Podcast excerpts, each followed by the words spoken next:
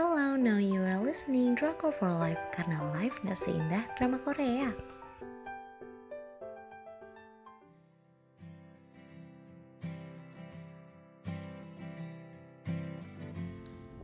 Review drama Korea Miss Hammurabi Tumenan ya, uh, gua harap ambil peran serius Dengan stasiun penyiaran GTBC tanggal penayangan 21 Mei sampai dengan 16 Juli 2018 Jumlah episodenya ada 16 dengan rating 2 dari 5 Why? Aku kurang cocok sih sama genre drama kayak gini ternyata Sinopsisnya, ini bercerita tentang seorang hakim Cha Oram yang tinggal eh, yang sangat menjunjung tinggi keadilan. Di hari pertama kerjanya dia ketemu temannya pas sekolah dulu. Hmm, Im di kereta bawah tanah. Ternyata mereka kerja di tempat sama, bahkan dalam satu ruangan. Yang isi ruangannya cuma mereka berdua. Asli sih bakal cinta-cintaan ya nih ya menurut kalian. Hmm, asli sih bakal sih menurut aku. Hmm, terus mereka tuh akan menyelesaikan beberapa case dari uh, yang mereka hadapi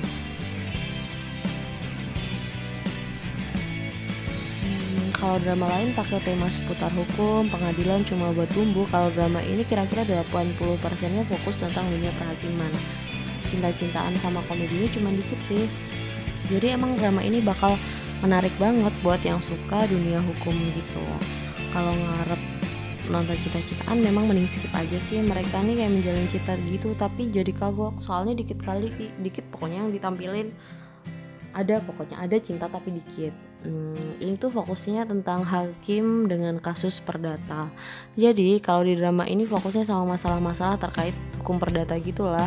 Kalau secara keilmuan artinya hukum perdata tuh adalah aturan-aturan yang mengatur hubungan antar masyarakat yang menitik beratkan pada kepentingan perseorangan kalau pidana kan kayak pembunuhan, narkoba gitu-gitu loh. Jadi masalah ini mengangkat isu-isu sosial kayak pelecehan seksual di tempat umum atau di tempat kerja, rebutan warisan keluarga, keadilan hukum, terus hakim yang KKN kayak gitu. Kemudian aku mau bahas penokohannya. Im Barem ternyata dulu pernah suka ke Orem pas lagi sekolah. Tiba-tiba mereka dipertemukan lagi dan kerja dalam satu ruangan my god ini drama yang ketiga kalinya aku tonton ada L. Uh, biasanya sih dia jadi tokoh sampingan pas nonton dia jadi tokoh utama ya ganteng sih. Cuman aku masih bisa nemu kesamaan tatapan matanya senyumnya uh, dari drama sebelumnya. Hmm, sorry to say tapi emang gitu sih yang aku lihat. Jadi kayak tetap aja gitu nggak nggak merubah karakter kamu gitu.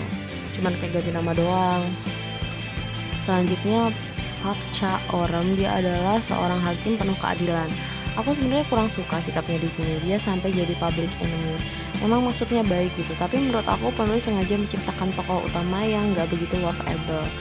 Tapi tokoh utama yang merupakan seorang pembela kebenaran. Kemudian ada Han Sesang. Ini adalah bapaknya banyak anak. Jadi si bapak di mana-mana lah dia ini.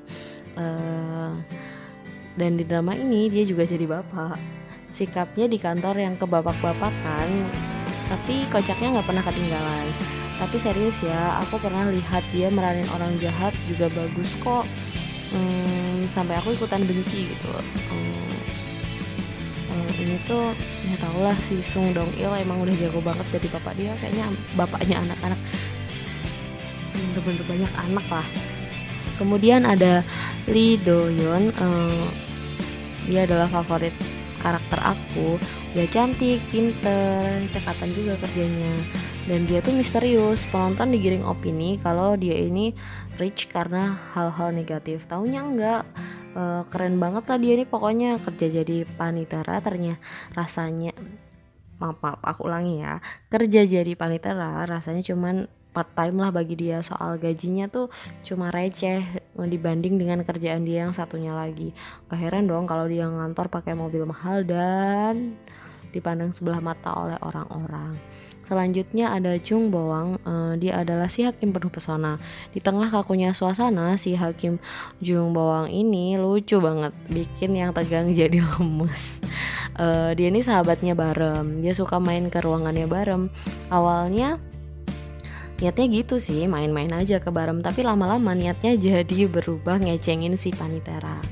Uh, aku lebih suka sih cerita-cerita mereka antara si Ju Bawang sama Lee Doyon hmm, dan drama ini berakhir happy ending. Tapi ternyata aku kurang cocok nonton drama yang banyak seriusnya di legal kayak gini. Jadi sorry to say aku harus ngasih rating 2 hmm, jadi terima kasih yang buat yang udah dengar review dari uh, Miss Murabi terima kasih. Yang udah dengar uh, buat yang pengen dapat daily update bisa follow di Instagram at for life underscore live nya pakai terima kasih